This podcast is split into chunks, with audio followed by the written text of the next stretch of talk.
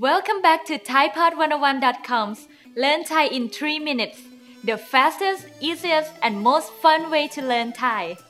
From the previous lesson, you learn สวัสดีค่ะ ดิฉันชื่อรวินพรค่ะ Hello, my name is Ravin Porn. And for males สวัสดีครับ ผมชื่อสุภชัยครับ Hello, my name is Supachai. In this lesson, you will learn how to greet and wai in Thai. This is super easy and you learn them all in 3 minutes. First, we have Sawaddi. Sawaddi, which is equivalent to hello. And you know what? Sawaddi can be used at any time of the day. If you are male, you say Sawaddi kap. And if you are female, Sawaddi ka. Yes, it is super easy. And now I'm going to explain what wai is. Wai is not only a gesture used to say hello, but also a sign of respect.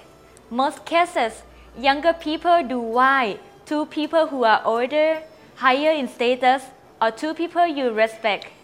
There are three levels of wai. Are you ready? The first, in order to wai monks, priests, and royal family, pressing your palms together near your chest, then lower your head and raise your hand until the thumb touch the middle between eyebrow and bow at the same time.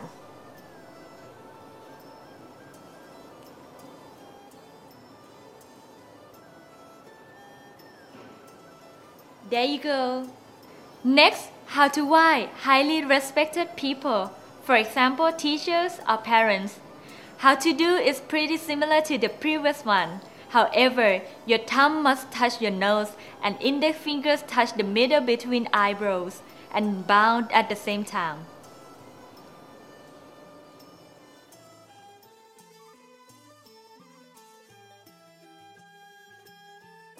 Last but not least, how to wai older people or people with the same level. The same as before, but the index fingers touch your nose.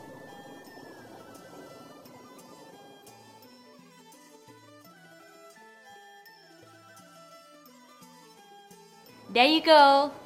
Now it's time for Ravin Pon's hint.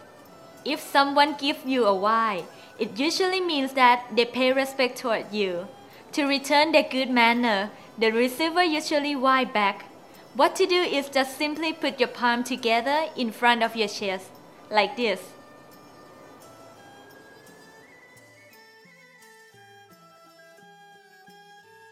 I'm sure you are a master in Thai greetings now.